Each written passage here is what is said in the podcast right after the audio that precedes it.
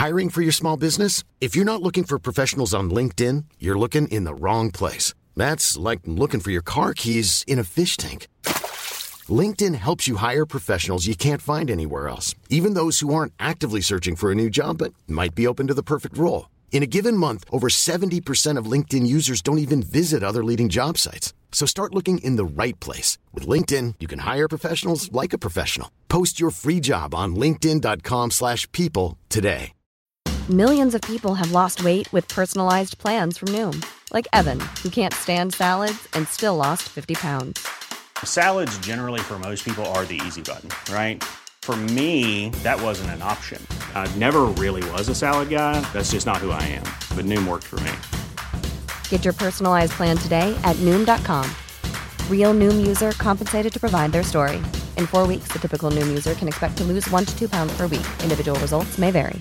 When you're ready to pop the question, the last thing you want to do is second guess the ring. At Bluenile.com, you can design a one of a kind ring with the ease and convenience of shopping online. Choose your diamond and setting. When you find the one, you'll get it delivered right to your door. Go to Bluenile.com and use promo code LISTEN to get $50 off your purchase of $500 or more. That's code LISTEN at Bluenile.com for $50 off your purchase. Bluenile.com code LISTEN. Hey guys, this is Misty, and this is Lattes and Legends. Hi, so it's Wednesday when I'm recording this because we will be out camping. So I just had my second vanilla latte of the day from my favorite bakery called Bread. So I'm ready to do this. Um, I just wanted to say thanks to all the new listeners, all the new subscribers, all the new reviews. And if you listen on iTunes, please give me a five star review. Let's get into the new and noteworthy category, would be amazing. That's kind of my goal.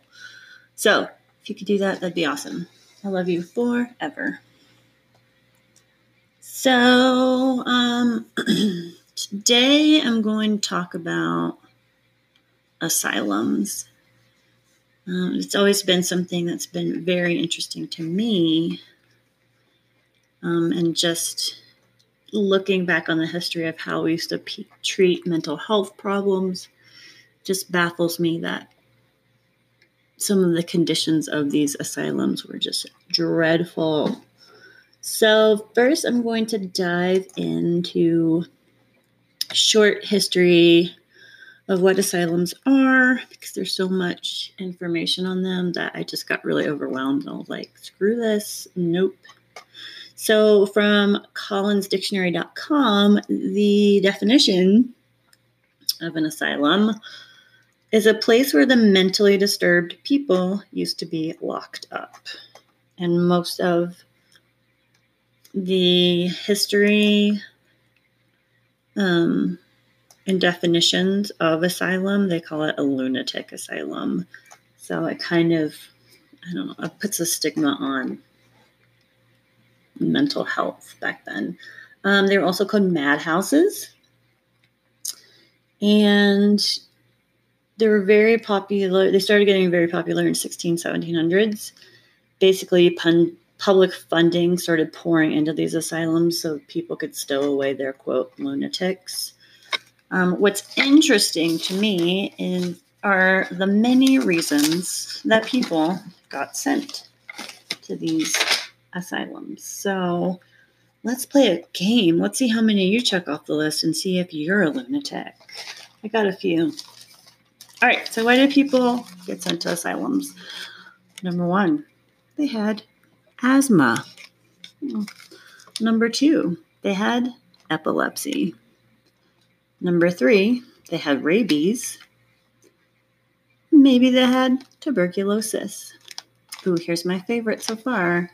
They had vicious vices in their early life.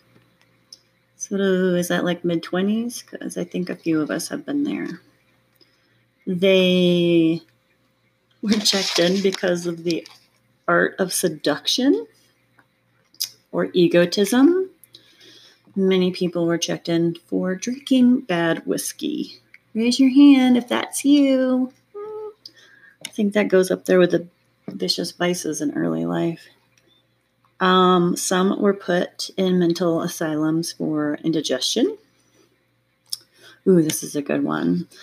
A doubt or doubts about your mother's ancestors. What the fuck? What? I don't know. Here, here's another good one. You lost an arm. So I looked into this one and I couldn't find anything that would really explain loss of an arm. Um, I don't know if it was just one arm. I don't know if it was both arms.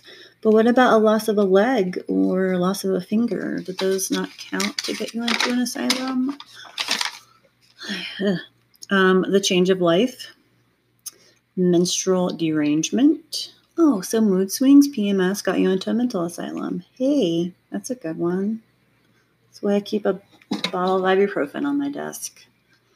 Um, childbirth, disappointed love, laziness, masturbation, and my favorite, which is what would send me to an asylum if we still had them, just reading too many novels.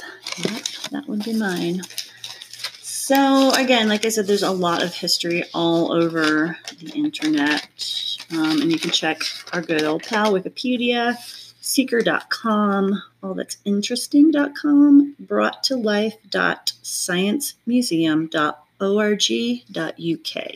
So those are some good sources if you're looking for history of asylums. I just didn't want to bore you, and honestly, I lost track of time last night I decided that I need to get this shit done and not drag it out. So we're going to go to our first asylum that I find very interesting. And I've heard lots of urban legends and hauntings and such. Um, and it's in Colorado. I found information on it on the Denver Library's website, coloradoghost.wordpress, Wikipedia, and onlyinyourstate.com, which has become probably my favorite. All right, here we go. So in Colorado, there is a town called Arvada. I hope I'm saying that right. So in 1909, the state planned to open a mental asylum that was about 310 acres. It was called Ridge Home. It was located on 52nd and Kipling. And Arvada is in the Denver Aurora Lakewood area.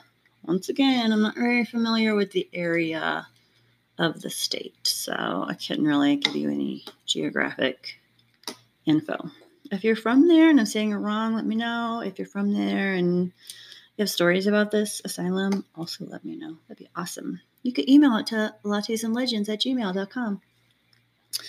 So, the final building of the asylum was done in 1936, and it was known as, quote, the State Home and Training School for Mental Defectives, founded by the state of Colorado. It got its name because of its um, vicinity to Ridge Road.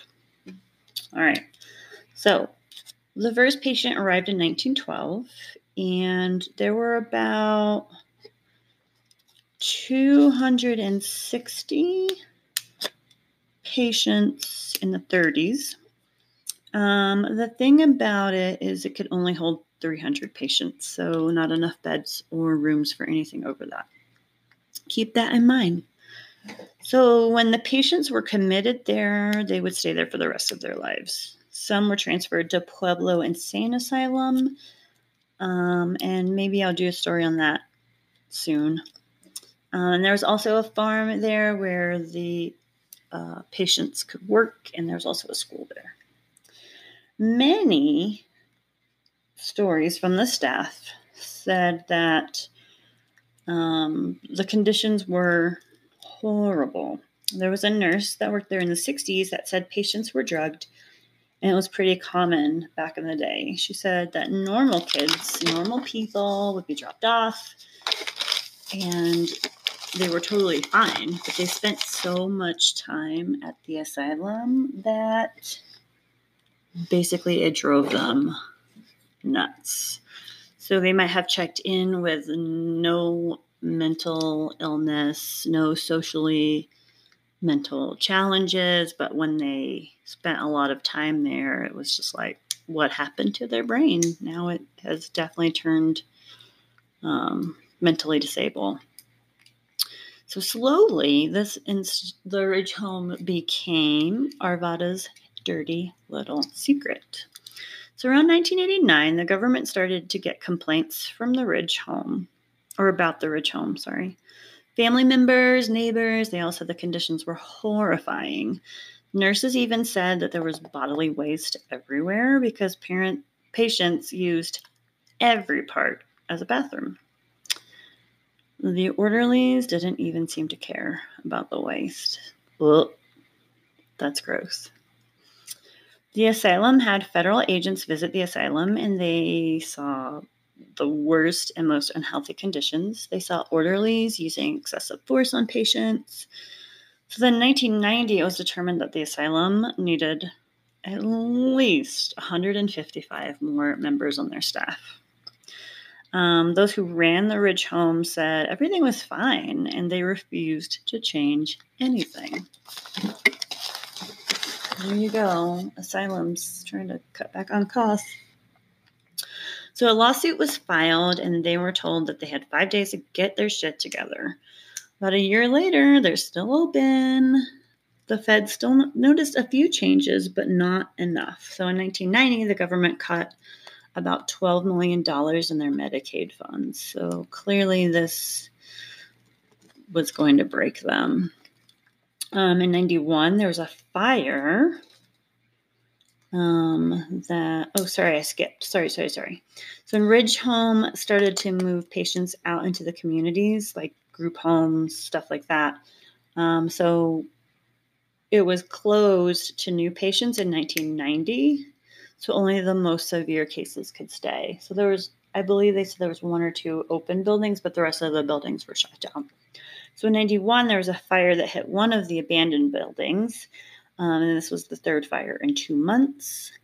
Um, one of the security guards was arrested for that. So he finally admitted that he, set, he set one of the fires. In 1994, there was a shooting there. I guess a technician of some sort was shot in the face because of a an affair he was having with someone. I didn't get too much information about that, so I can't really clarify it. Um, so in 1999, basically, of all the patients left, there were 22 disabled sex offenders. Hooray! That's not a hooray for sex offenders. That's me being sarcastic. Great, that's all that's left. All right, anyway, 2006, there were plans to demolish the site. So it took a long time to do this because there was asbestos everywhere and it had to be removed. And just the conditions were so bad, it took a while to get the building down. So now there's a mall there, apartments, and you guessed it, a super target. All right, so that's a little bit of the history of Ridge Home. Now to the not so fun facts. In the 1940s, Ridge Home was practicing sterilization on patients.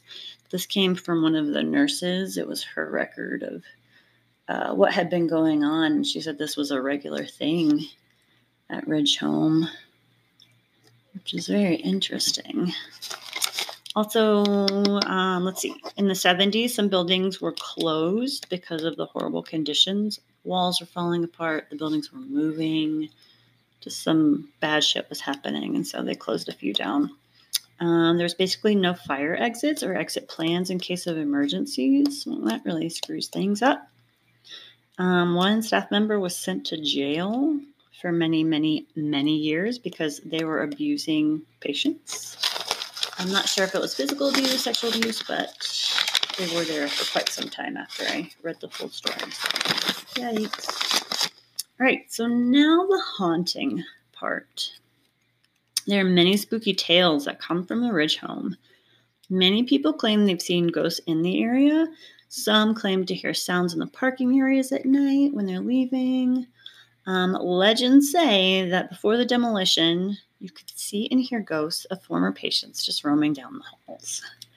Yikes. Um, it would be cool to kind of see what's there now and kind of check it out. Um, but, you know, that's the info on that asylum. Um, the next one I have a lot more on because they have paranormal tours there now and it still stands and it is said to be um, one of the mo- one of the most haunted buildings in the world. So we'll see. So for this asylum number two, I'll call it. I got this from allthat'sinteresting.com, thrillist.com, thoughtcatalog.com, trans dash Allegheny lunatic asylum.com. You guessed it. We're talking about the Trans Allegheny Lunatic Asylum. Oh, I think it's in West Virginia, if my memory serves me correctly. And if I'm saying Allegheny wrong, please correct me. I'm not a scholar. All right, so here's the history. This asylum was built between 1858 and 1881. It is the largest hand cut stone masonry building in North America. Um, it is second in the world next to the Kremlin. Hmm, fun fact. It was originally designed to house, quote, 250 souls. Yikes, that sounds creepy.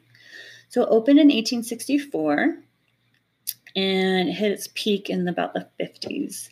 There were 2,400 patients there during the 50s. Huh. Let's do some math, you guys. 250 souls ends up being 2,400 souls? Ew, yikes. Not to mention all the ones that are still hanging around, but we'll get into that later. So it basically was known for its horrible, horrible conditions, and it closed in 1994. For a brief moment, here's a real fun fact. Our good old pal, Charles Manson, was even there. Yikes. Um, if people were locked in cages in the asylum, um, federal agents also saw people being lobotomized with ice picks.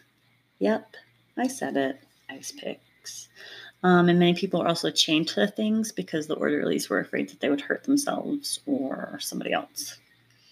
There were hundreds of deaths here, um, and it was also briefly a Civil War military base. So, um, it was it's a national landmark, and they still hold tours and paranormal haunting tours here. And there's lots of urban legends that come from here as well. So let's see. Um, the reason it opened was because in 1881 there was such an increase in the stigma about mental health, mental illness. Um, so people are like, let's open asylums. So they opened this one. Um, in 1881, there were about 500 patients there, and the patients began to starve, and the staff could not keep up. Um, let's fast forward to 1938. There were, it was about six times its capacity for patients. Um, patients were just running around like mad. Orderlies could not keep up. The population at this time was called, quote, epileptics, alcoholics, drug addicts, and non educable mental defectives. Sounds like a party. In the 1950s, the Charleston Gazette attempted to send in a crew, and what they found was horrible. Patients were sleeping on the floor, and the rooms were freezing cold. The staff was overworked, and the emphasis on sanitation went down the shitter. I didn't mean to do that, but I did. Hmm.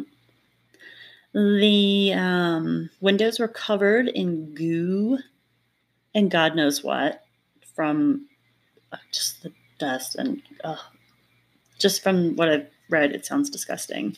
You couldn't even see light through the windows because there was so much shit all over the windows. By the time the asylum closed, it was up to 666 acres of graves. Hmm. Um, okay, let's talk about the different paranormal activity that has occurred here. Don't mind the clicking, I forgot to look something up, and I just want to make sure this is right before I start in on okay in on it. So uh uh uh all right. So workers um there were workers that used to be here and they quit because there was heavy wheels squeaking that would run down all of the hallways. Staffers repeated seeing ghosts walk through walls. Um, one of the doctors at the asylum says a ghost followed her home and it still haunts her. What the fuck? Pre- I thought the ghost couldn't go home with you. Uh, I don't know. I could be wrong. Anyway, um, there apparently are lots of orbs that have been reported. Ghosts throw things. There's one called Ruth that apparently is very hostile. Um, different recording devices have picked up the phrase get out being said in several incidents. There's a ghost that crawls on the floor called the Creeper. Apparently, he's pretty fucking scary. There's hysterical laughter everywhere. Oh, no, hard pass. Nope, nope, nope. Um, and like I said, there's still paranormal tours that happen here. So, in all of my digging on the internet, my best friend, I found an article. I guess it's more like a blog um, called, and it's on the Washingtonian.com. And the article is from 2018, and it's called I Spent the Night in a Haunted Asylum, and I still can't explain what I saw.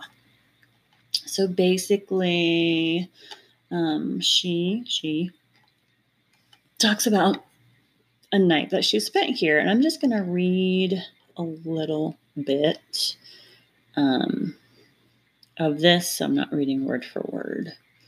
All right, so here we go. I expected to be joined by hardcore paranormal investigators, weighed down with their camera gear and digital recorders.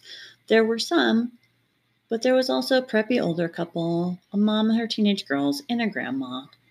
Okay, so that describes who she was there with. Okay, here we go. Um, we broke into smaller groups, spending two hours on each of the four floors. Our guide told us about some hospital's better known spirits, including a little girl named Lily who was born in the asylum. There was a story about a man named Jesse who died of a heart attack in a bathtub, Civil War soldiers, and a patient who was brutally murdered by his roommates. On each floor, she gave us the lay of the land before turning us loose to explore. The hospital was so vast it was easy to end up alone despite the people wandering around. It was also easy to feel lost amid the maze of hallways and patients' rooms. My friend and I set up, set up in a room allegedly haunted by a spirit named Jim James. We placed a flashlight on the floor and asked Jim to turn it on. It was my friend's, but I inspected it and it seemed totally ordinary. A few moments passed. Guess what? It came on by itself. I offered Jim a cigarette to turn it back off, so it went dark. Huh. We tried the flash track, flashlight trick again and again in a room where Lily supposedly plays in pitch dark. Um, this was also the lobotomy recovery room. Oh, yikes. At 4:30 I was ready to go. I drove away and thought about what exactly exists and if I believed it. I've always been fascinated by ghosts, but I'm convinced but am I convinced that they don't that they exist. Maybe Jim James turned my flashlight on, or maybe there's some other mechanical explanation. Um, so that's basically her take on it. Um, she did post some pictures, and you can see the paint peeling off the walls. And It looks pretty scary. Um, so yeah, like I said, you can take tours there, and the Trans Allegheny website, the homepage, will tell you what kind of tours they take or they give. Um, so it's interesting to read about those because I definitely, oh man, that'd be something I'd want to do. So if you want to do it with me, let's go to West Virginia. Um, let's see, let's see. So they have Ghost, like a six hour ghost tour um, in October. That's a hundred bucks a person. Um, so that's tour of the main building. You can tour the medical and forensics areas. There's private ghost hunts that you can do that last eight hours. What? Oh God, this one says that your check-in is at 9 p.m. and you are released at 5 a.m. What? Um, they do offer you to buy insurance for just an extra $250. So, yeah, then they get flashlight tours, daytime paranormal tours, which are only 35 bucks. Oh, yeah, let's go do it. And then two hour paranormal tours that go from 10 30 p.m. to 12 30 a.m. And those are 40 bucks. So, um, yeah, I would love to check this out, but I'm nowhere near West Virginia. So, um, if you are, check out that website. Um, so I guess I'm going to finish up because I have a list of things to do and I'm going crazy trying to knock them off my list. So if you want to be in touch, I'm on Facebook, Lattes and Legends Podcast, Instagram, Lattes and Legends, Twitter. Email is lattes and legends at gmail. Is there something I'm missing? Yeah, I'm not sure. Um, Thanks to Bread for my two vanilla lattes today. And uh, I'm off all next week, so you might get three episodes next week. Um, I might be bored out of my mind from trying to relax. Whatever. Um, anyway, thanks for listening. Another giant shout out for my friends at Bring on the Weird, Elijah and Will. Thanks, you guys. And everybody that's been listening, you guys are amazing. Keep listening, and I will talk to you guys when I am back from my camping extravaganza. Later. Hey, it's Paige DeSorbo from Giggly Squad. High quality fashion without the price tag? Say hello to Quince. I'm snagging high-end essentials like cozy cashmere sweaters, sleek leather jackets, fine jewelry, and so much more. With Quince being 50 to 80% less than similar brands. And they partner with factories that prioritize safe, ethical, and responsible manufacturing. I love that. Luxury quality within reach. Go to quince.com slash style to get free shipping and 365-day returns on your next order. quince.com slash style. When you make decisions for your company, you look for the no-brainers. If you have a lot of mailing to do, stamps.com is the ultimate no-brainer. Use the stamps.com mobile app to mail everything you need to keep your business running with up to 89% off USPS and UPS. Make the same no-brainer decision as over 1 million other businesses with stamps.com. Use code PROGRAM for a special offer. That's stamps.com, code PROGRAM.